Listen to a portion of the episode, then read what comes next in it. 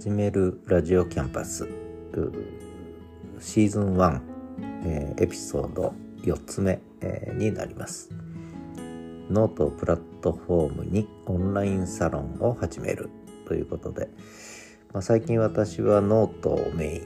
インにこの今年に入ってからですね1月の末から、えー、ノートという SNS をメインにしてそこで、えーオンラインサロンを4月から立ち上げて、それが今私の SNS のメインですね。でまあノートのいいところはたくさんあるんですけども、え、実は、まあ、SNS も Twitter と Facebook の時代が15年ぐらい続いたんですけれども特に Twitter は少し何でしょう、うん、次の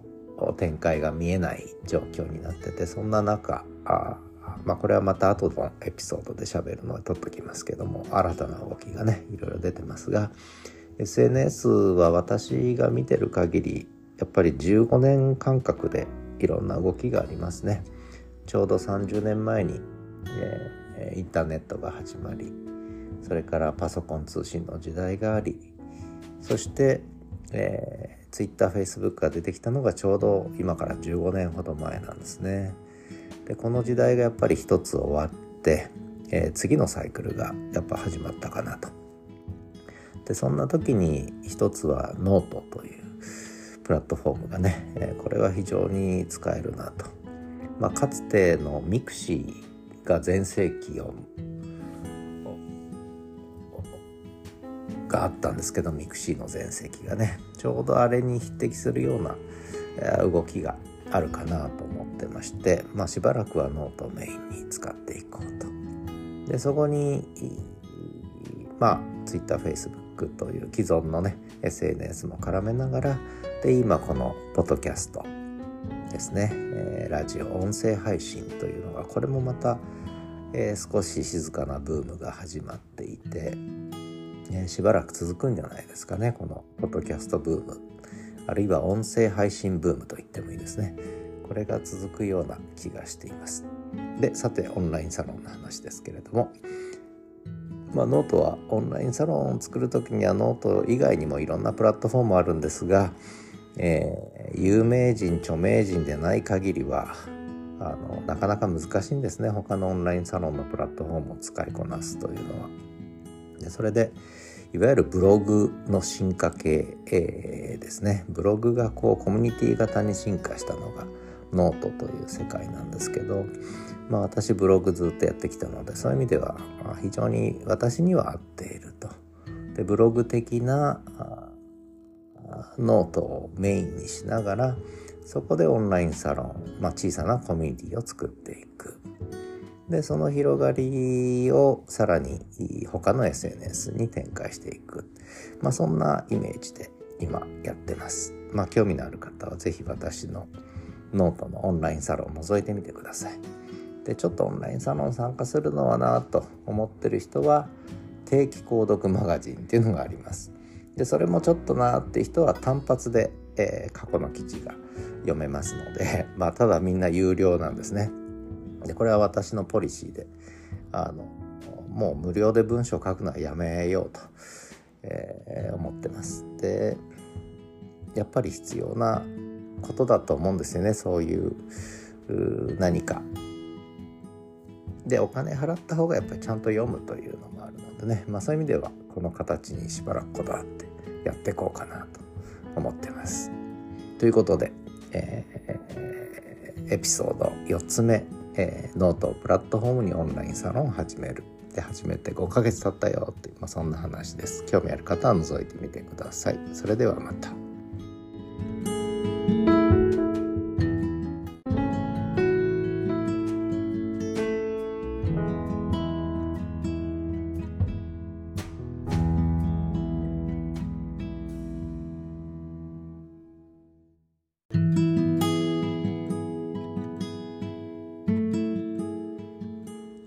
始めるラジオキャンパス。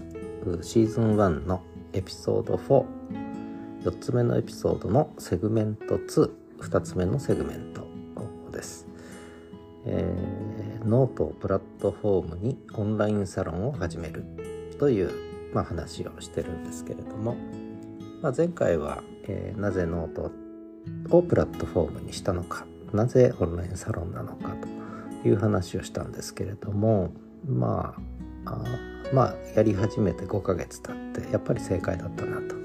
この選択は非常に間違っていなかったというかとても正しかったというふうに今でも思っています。まあ今後の展開どうなるかねまだまだ楽しみですけれども。でまあなんでじゃあまあなんでノートかなんでオンラインサロンかというのの前提としてそもそも何でそんなことを始めたのかと、えー、つまり、まあ、インターネット上でオンラインサロンを始めたということなんですが、まあ、これはいくつか理由はもちろんあるんですけれども一つ大きいのは、えー、やっぱりインターネット SNS というものをまあ私30年近くやってきてで15年サイクルで、えー、その世界は回ってるなという思いを非常に強くしていてまあこれはあの SNS に限らず大体15年サイクルでねいろんなものは回っていくんですけれども、えー、まあ、それはさておきですね、えー、私にとってはだから今これを始めたというのは15年ですね。次の15年が始まったというふうに思ってるわけです。30年前にインターネットの世界に入り、まあ、パソコン通信やらいろんなことをやってきた時代がありでその後15年前から TwitterFacebook をやってきた世界がありでまあ個人的なことを言えば私は大学の学長というものがそこに重なったわけですけれども、で今はあのまあ特に仕事もなく、えー、で60歳の還暦を迎える。そうするとまああと15年75歳までえやれるかどうか分かりませんけれども次の15年がやっぱり始まったと。でこれは私の個人的な事情だけじゃなくてやっぱり、えー、いろんな社会状況もそうですしこの SNS の世界もそうですけれどもやっぱ次の15年サイクルが始まったなといろんな点で思うんですね。でそんな中で、まあ、自分はどうしようかという時にやっぱり次のこれからの15年というのはもうあとはあ自分が死んでいくそういうステージに入ったわけですよね。だから15年間でやっぱり次の世代に残せるものをやっぱり残したいということ、えー、やっぱり自分の頭の中体に染みついたものいろんなものいろんな体験をしてきた部分をえー、やっぱ形に残していきたい。でそれがどれだけの人に伝わるかわからないんですけれども、まあ、一つはノートオンラインサロンというのを一つのコアにして核にして。でそれだけじゃやっぱり弱いのでこういうポッドキャスト音声による配信ということでそこでまた肉声で何かを伝えていくと、えー、いうことをやっぱりやりたいなと思ったのが大きいですね。でその背景にはやっぱりいろんな点での危機感が実はあります。まあ、一つは例えば最近「音大崩壊」なんていう本が売れましたで私音楽大学というところに、えー、25年近く四半世紀ね関わることになったわけですけれどもやっぱ危機感あるんですね、えー、次が見えない。私がやってる時にそれなりにやることはやったつもりなんですがただそれが結局次につながらないという思いが非常に強いその危機感それから日本政治私政治学者なんですけれどもやっぱ日本政治も30年前に政権交代があり15年前にも政権交代がありでそしてあと2年後にまたそのサイクルがやってくるかどうかというところにあるんですがこれに関してもやっぱり担い手含めて非常に危機感がある。でもう一つはあの何でしょう。ホモ・サピエンスですね、えー、AI も出てきて、えー、ね、一方でホモ・サピエンスの現状を見るといろいろと気になることがあって、まあ、これはまたいずれテーマ改めて話したいと思うんですが、まあ、そんなことでねいろんな203040のこう危機感があって、まあ、そんなこともあって次の15年、えー、マイ・ウィルということで、えー、とりあえず、えー、いろんな発信をしていこうということで、まあ、始めたんですよなんていう、まあ、そんな話でした。えー、エピソード5あエピソード4ですねエピソード44つ目のエピソードのセグメント2はこんな内容でした。それではまた。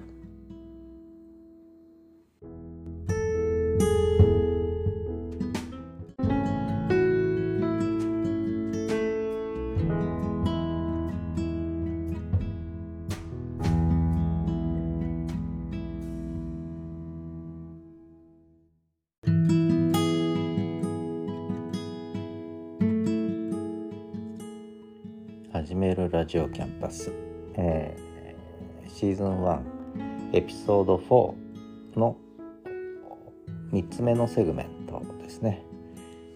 えー、ノートプラットフォームにオンラインサロンを始めるということなんですが、えー、まあなんでノートを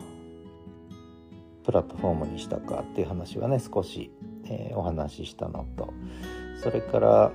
えー、まあ、ノートの記事にねノートの良いところとか、えー、なぜノートをプラットフォームにするのかっていうのはま書いてるので、まあ、その辺りも是非読んでいただけるといいと思うんですがあのまあ SNS の世界もね少し変化が生まれてきました。えー、Twitter、Facebook というのがまあずっとねやっぱ全盛期だったわけですが、まあ、その後インスタがねだいぶ今は日本では特にインスタグラムがね一番ユーザーが増えてもうツイッターの数も超えていると。でむしろツイッター離れは進んでたところに今そのフェイスブックと、えー、インスタグラムを運営しているメタという会社が、えー、スレッズを始めたということでね。もう数日で1億人突破したと。もうこれはすごいことなんですけれどもあのまあそういうふうにちょっと SNS 業界もいろんな変化があるんですが、まあ、そんな中で、え日本に限って言えばやっぱりノートが一つね静かなブームというかまあちょっと前からノートはね一回流行って、えー、特に若い人も結構いるんですよね。であんまり年齢問わずに使ってる人いるしでしかもノートの使い方は人様々人それぞれなんですよね。でいろんな使い方があっていいわけであのいろんなノートがあっていい。で私にとってノートってのは自由帳というイメージで昔ありましたよね。自由帳、えー、大学ノートを買ってきてでそこに自由帳って書いて。でそれでそこにもう絵を描いたり車の絵を描いたり、えー、小説書いたり詩を書いたりね落書きしたりなんだマス目を作ってマルバツゲームをしたりもうとにかく自由に書き散らかしてった自由帳っていうのがありますけども、まあ、私にとってあのノートはまさにノートであり自由帳のイメージなんですよねだからかなり自由に書いていいんじゃないかなというのが、まあ、一つ、えー、ノートを選んだ理由ですね。でもう一つはやっぱりオンラインサロンを作るっていうことをちょっと考えてたんですがずっと。でそれは何でかというとやっぱり SNS っていうのは広がりすぎちゃってね、えー、むしろコミュニケーションが希薄になっている。あるいは表面的になっている。上っ面になっている、えー、コミュニケーションが悲壮的になっているってそんなイメージをすごく持っていて。でそれがやっぱ面白くなくてね。えー、もっとちゃんとしたコミュニケーションっていうと変ですけどね。ちゃんと中身のあるコミュニケーションがしたいなと。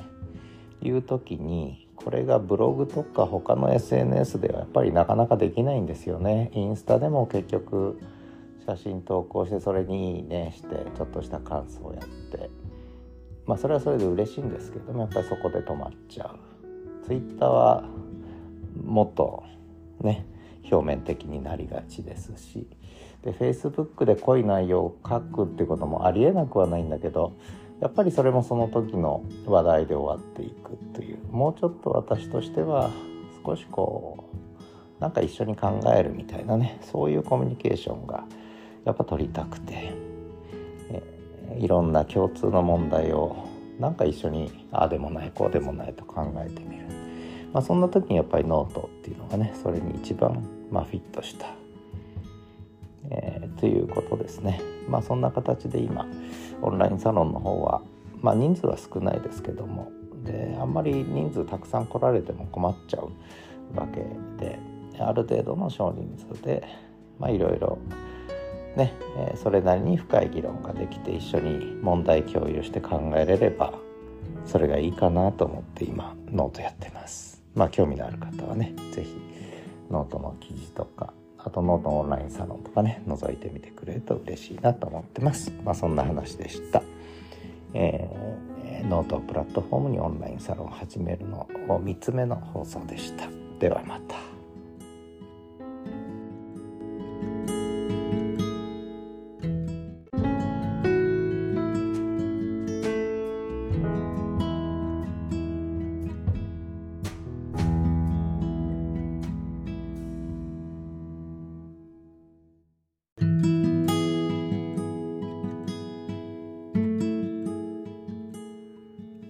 始めるラジオキャンパスシーズン1のエピソード4ノートをプラットフォームにオンラインサロンを始めるのセグメント4ですね、えー、まあ、ノートをプラットフォームにしてオンラインサロンを始めたんですね。これ4月から始めたので、えー、567とちょうどそうですね。3ヶ月が経ちました。えー、まあ、このオンラインサロンもねあのどんなに多くても20人ぐらいが限界かなと思ってるんですけど今10名弱の方がおかげさまで参加してくれて、えー、まあそれはそれなりにとりあえずやってるよっていうことなんですがここでおそらくまあ私のまあラジオというかポッドキャスト聞いていただいたりあるいはノートの記事を読んでくださったりあるいは Facebook や Twitter でつながってる方、えー、とにかくノートの記事とポッドキャストの更新情報しか流れてこないと思ってるかもしれませんけれどもあのその通りなんですがあのでもう一個おそらくねとにかくノートに行ってみたけどもリンククリックして結局有料で途中までしか読めないじゃないかと。いうことでもうクリックするのもやめたっていう人もまあいるんだろうなと思うんです。でそれはそれでもまあ仕方がないというかねえー、やっぱり何でしょうこれはやっぱり有料無料っていう話をちょっとね今日はしようと思うんですけれどもこれはかなり悩みました。えー、全ての記事を無料にしてとにかく多くの人に読んでもらうっていうのもこれも一つの選択なんですよね。で、ただそれだと続かないんですね。えー、続かない。もしも私がまあ何か仕事を持ってそれこそ学長時代に学長ブログって書いてましたけどこれはもう無償で学長ブログは毎日書いてたんですよね。でそれはだけど本当は無償で書いてたというよりも学長としての報酬があったから それで生きていけるから無償で書けたんですよね。つまりその SNS の外側に何かこうなんでしょう生活の糧があればね、えー、そういうこともできるんですが。えー、だから学長報酬ってあったから学長ブログを書いてそれは無償で提供できたそれは巡り巡って学長報酬としてこう返ってくるというねことだったんですが今私はそういう生活の糧ございませんのでそうするとこうここで書くこと自体がまあ一つの何でしょうねやっぱりエネルギー時間を使ってこう書くわけですね。でそれは単にお金儲けがしたいというよりもやっぱり何か伝えたいことがあるし伝えることに意味があると思ってるからやってるんですけどただそれを受け手の側がねいやそこまでの価値ないよということであればもうそれはしょうがない、ね、諦めるしかないわけでただいやそれはちょっとやっぱり意味あるんじゃないちょっと価値あるよねっていうふうに思っていただけるんであればねそれはやっぱりあのそういう評価をしていただければありがたいと、まあ、思いながら、まあ、分かる人伝わる人、えー、ちょっとお金払ってでも読んでくれる人が読んでくれればいいっていう、まあ、そういう割り切りをえー、かなりしたんですよね。で逆に言うとこれ無料で書くのは簡単なんですよね。ただその時に、うん、やっぱりどこまで届くのかっていうね、ー、ことなんです。まあやっぱり読み流して終わっちゃうところがこれ面白いもんで人間っていうのがねやっぱり自分が未然を切って手に入れたものってやっぱり大事にするですよね。でただでただほどただでもらったものってのは結構こう存在にしてしまうっていう部分がやっぱりどうしてもあってそういう意味では、まあ、日本ではやっぱりこういうなんだろうねまあちょっとあるラジオでポッドキャストで、えー、ある方と対談してお話したんですけど日本にやっぱりチップを払うというか文化がやっぱり希薄。それからよく言われるのはやっぱ寄付文化がないっていう。でその辺りにやっぱりちょっとこだわりを持ってるんですよね私自身ね。だからこれはもうむしろあえて、えー、あえて有料を原則にして、えー、音声配信、えー、特にノートのオンラインサロンについてはもうこれ有料をメインにしてやろうというふうにも決めちゃったわけですよね。でよく考えると例えば大学に入学します。高い学費払ってる。で実は学費払ってるからいろんな話も聞けるしいろんな先生ともコミュニケーションを取れる。ところがその学費を自分が出してる人はそういうことを真剣に考えるけど親が出してくれてたりするともうそのことは忘れちゃう。要するにコミュニケーションはタダで取れるというふうにやっぱ思い思っちゃう部分があるんですよね。でもそれはちょっとやっぱり違うのかなって。まあ思ったりもしています。なのでえー、まあ、あえてノートをプラットフォームにオンラインサロンを始めたのはあえて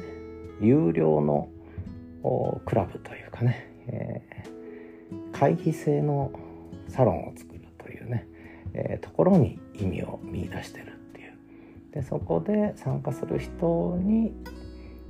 とやっぱりね、えー、その対価に見合った。あるいはそれ以上の価値がね伝わればいいかなと思ってやってるつもりなんですけどまあどうなりますか。ね。とりあえず、えー、SNS じゃなくてノートプラットフォームにオンラインサロンを始めたのはちょっとそういうこだわりもあってやってるんですよという、話をしてみましたではまた。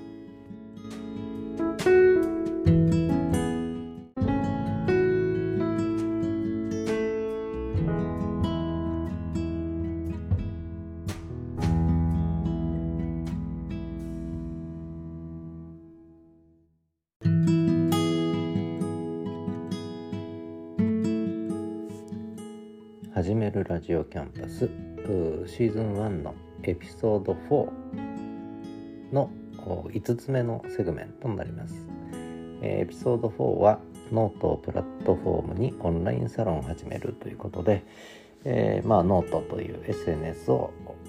舞台にして、えー、オンラインサロンを4月から始めたんですけれども、まあ、おかげさまで一応形にはなってきたんだなと思っています。で、えー、このエピソードではあなぜ、えー、オンラインサロンを始めたのかなぜノートなのか、ね、なぜこう世界一小さなオンラインサロンを目指すのか、ね、なんで会費制なのか、まあ、そんな話をちょっとしてきたわけですよね。でノートで何をやりたいのかということオンラインサロンで何をやりたいのかっていうこともまあ少しお話してきたんですがまあこれをもう最後にしたいと思いますね。エピソード4はこれ、えー、5つ目のセグメントで、えー、コンプリートというようにしたいと思うんですが、まあ、最後にこう、まあ、オンラインサロンの概要というかな、えー、こんな感じで今後やっていきますよということなんですけれども、まあ、一つはオンラインサロンにはこうプランって参加プランっていうのがあるんですね。で、えー、始めるプラン続けるプランね、えー、育てるプラン支えるプランね、えー、見守るプランというふうに、まあ、作ってあるんですけれどもまあ最初はまあ始めるプランで、えー、月額500円ですけど始めていただくと、まあ、有料記事とかあるいは無料記事で、えー、制限かかってるものとかね試し読みしか読めないものが、まあ、全部ではないんだけど、まあ、一部読めると。で一応1000円の月月額1000円の続けるプランでこれがまあノートをしっかり続けようと、まあ、オンラインサロンも続けようということで、まあ、これが一応標準プランになってるので、まあ、目安としてはこの続けるプラン月1000円っていうあたりでね、えー、参加していただけるのが一番いいんですがこれだと全ての記事が読めるということになります。高橋はじめの書いた全ての記事が読めるというのがまあこの続けるプランの一番のポイントですね。でその上のプランはこれはむしろ自分でオンラインサロン作りたいとかあとは私とこうオンラインのビデオ会議とかねそういうサポートも受けたいっていうあるいはちょっとしっかりと研究したいとかね、えいうことをサポートするプランになってる。まあ、あとはお金を持ってる方ねもう高橋がちょっとかわいそうだからえー、ろくなもん食ってないみたいだからちょっと応援してやろうかっていう人はまあその上のプランでねやってくれればいいんですけれどもまあ是非お願いしたいんですが、まあ、それが一つオンラインサロンですね。でもう一つがあの定期購読マガジンちょっとサロンに参加するのはどう思う？まあ、サロンに参加しても別にあの参加するだけで記事だけ読んでいただいてても全然構わないんですがもう一つ、えー、ちょっとそれは気が重いということであればあの全記事定期購読マガジンっていうねこれが月額980円という、まあ、これにを購読していただくと、まあ、私の書いた記事は全部読めると。でもまあいろんな記事書いてるんでね全部は読みたくないよっていう、まあ、人のためにテーマ別ということで3つのテーマね。これが月額350円、えー、3つのテーマ別マガジンがあるのであの、まあ、月350円ぐらいだったらコーヒー1杯だしまあ買ってやろうかっていう人はねこのテーマ別マガジンをぜひ購読していただけるととても嬉しいですね。でそれもちょっとなと毎月持ってかれるのはどうかなという人のために始めたのがいわゆる単体ですね、えー、過去の記事これから月刊誌で出していく予定なんですが、えー、今のところ2月3月4月と3ヶ月分をまとめて創刊号という、まあ、4月号なんですけど創刊号っていうのを6月末に出しました。で今度これ7月末ですね。今月末には5月号を出そうと思っています。でこれは一応単体のマガジン有料マガジンなんですがこれの値段は880円、えー、にしようと思ってます。でただ創刊号はボリューム多いのでこれだけえー、880円から始めて今5日ごとに100円ずつアップしてるんで早めにお買い求めいただければありがたいと思うんですけれども、まあ、そんな形で過去の記事は、まあ、2ヶ月遅れですけどまとめて一括購入もできるという形になってるわけですね。であとはまあ一つ一つ単体でっていう購入できる記事もあるんですがただ基本はそうやってまとめ買いしてくださる方オンラインサロン参加してくださる方えー、をにむしろこう有利になるような設定の仕方してるんで今は1個1本ずつの記事に値段をつけるのはちょっと減ってますね。むしろ有料マガジンに入れる形で無料記事なんだけど試し読みしかできないっていうそういうスタイルに今なってますので、まあ、そういう意味では、え、まあ自分のニーズに合わせてねどれか選んで参加してくれると嬉しいなと思ってます。ただこれはね私も例えば毎日新聞とか朝日新聞とかね最近こう紙の新聞売れないのでみんなデジタル化してるんですけどデジタル記事で有料記事ぶち当たるとやっぱり買わないというね、えー、風になってると思うんですね。とりあえずタイトル読んで満足みたいなね、えー、ことになってると思うんですがまあそれと同じ現象がいろいろ起きてるんだろうなと思いつつまあ、ただね、まあ、この辺りは、ま、気長にやろうかなと思ってます。まあ、書いてること自体は意味多少意味があることだろうとは思ってますし、まあ、私個人としてもやっぱりこれは残していきたいのでね、まあ、これはとにかくこのペースで続けようかなと思ってます。えー、エピソード4ノートプラットフォームにオンラインサロンを始めるということでまだ始めてね、えー、4月7日に始めたわけだから567まだね4ヶ月経ってないんですよね、えこれからも続けていきますのでどうぞよろしくお願いします。それではエピソード4はこれにてコンプリートということです。ではまた。